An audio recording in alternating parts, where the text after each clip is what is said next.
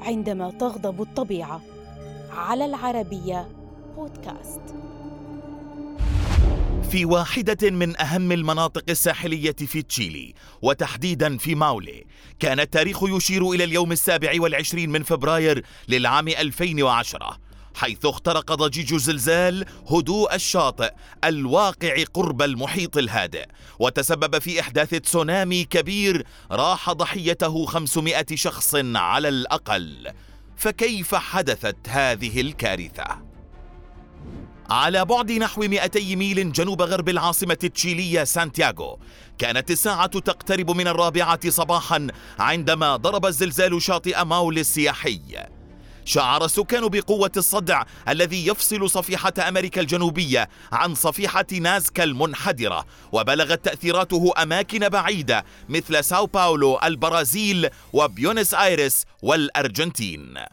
سجلت قوة الزلزال ثماني درجات وثمانية من عشرة على مقياس ريختر وكانت ثلاث دقائق كافية لحدوث تسونامي انتشر عبر المحيط الهادئ. وفي أقل من لحظات حرك الصدع أجزاء كاملة من الساحل ودفنت الرمال والصخور تحت الأمواج. رسميا تم توثيق أكثر من 500 حالة وفاة وقدر عدد المتضررين بنحو مليوني شخص وتدمر ما يقرب من 400 ألف منزل كما تضررت المباني الشاهقة خصوصا في ماولي وبيو بيو.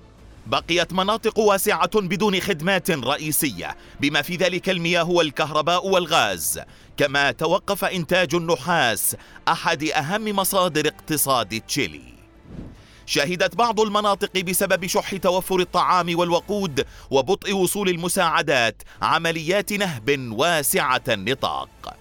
بدوره أرسل الجيش التشيلي أكثر من عشرة ألاف جندي إلى المناطق المنكوبة للتعامل مع الأزمة وعمليات السلب. طلبت الحكومة مساعدة الأمم المتحدة وقبلت عروض الأموال والإمدادات من الولايات المتحدة والاتحاد الأوروبي والعديد من الدول الآسيوية. وبحلول شهر يونيو أقيم أكثر من خمسين ألف منزل مؤقت وتم صرف إعانات الإسكان للعديد من الذين تركوا بلا مأوى. احتاجت عمليات الإصلاح والترميم إلى سنوات ولم تتمكن الحكومة من إكمال عمليات التعويض السكني للمتضررين حتى عام 2014 صنف هذا الزلزال كخامس أكبر زلزال تم تسجيله حتى تاريخه واعتبر أقوى بكثير من زلزال هايتي عام 2010